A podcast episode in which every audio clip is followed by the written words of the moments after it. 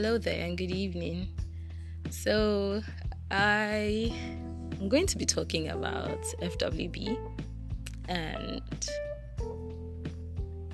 if this has a long term effect on marriages and faithfulness, you know.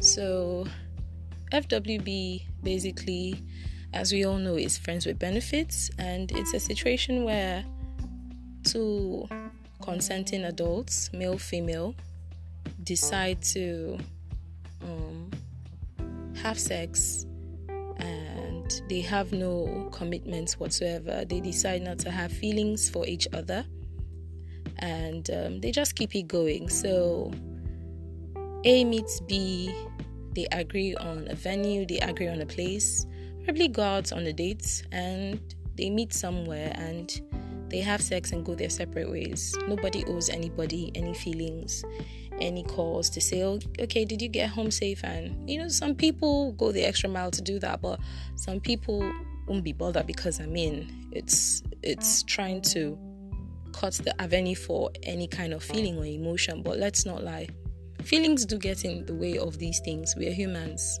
and you cannot place a hold on um, nature you can't place a hold on emotions and how wild and free they can roam.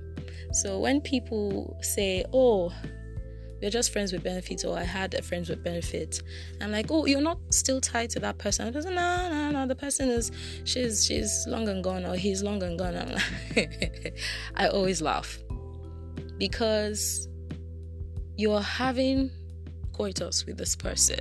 Okay, this person is not wood we are flesh and blood, and you're having sex with someone, you're not having it without your emotions.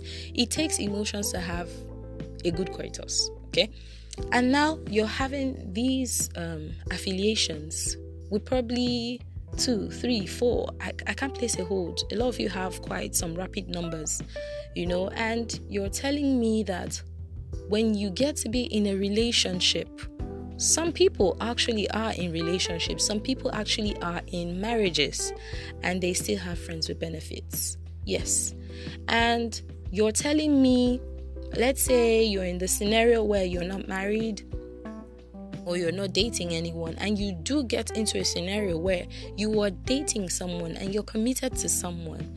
Are you trying to tell me that these friends with benefits won't crop up in the future.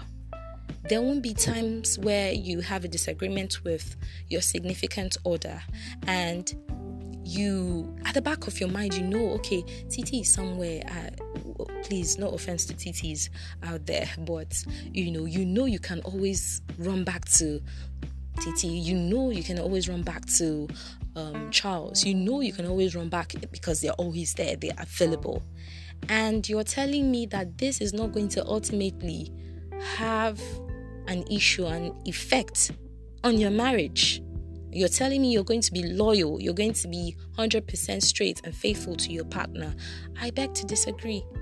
I really beg to disagree because whatever behavioral patterns you build while as a single will likely follow you into your marriage.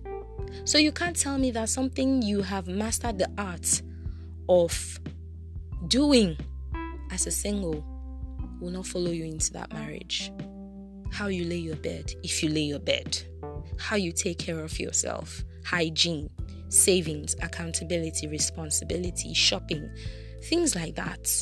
You're telling me that when you get married, you're not going to have cases of infidelity sprouting up. I beg to disagree.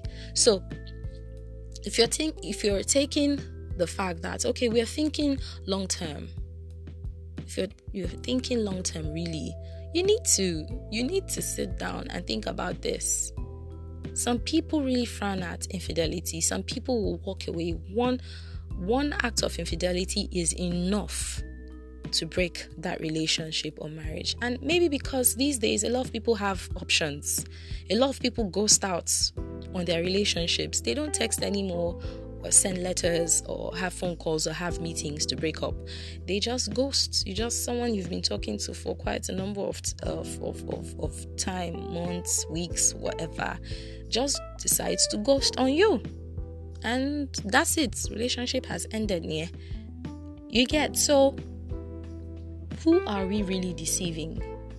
Who are we really deceiving? You're having friends with benefits. If that person is good enough to sleep with, why don't you think the person is good enough to get hooked on or hooked to or whatever? I know it doesn't work in all those scenarios, but let's think about it. I'm thinking long term. It's a price you have to pay with discipline. Honestly, most of us have not been in such situations where we have friends with benefits. So maybe it's it's easier for us to say, but at the same time, what are your thoughts? My thoughts are there is no how infidelity won't crop up when it has been a lifestyle with you as a single. There is no how. So, whatever you're doing now, you're ultimately setting yourself up for a failure or success. And it, it isn't to say that people who were faithful during their single years um, are still going to be faithful during marriages or relationships. Give and take the more you draw yourself to such situationships, the higher the chances of these things um, spiraling out of control. That's that's my opinion. That's my take home. But what are your views? I'd like to hear from you. Thank you.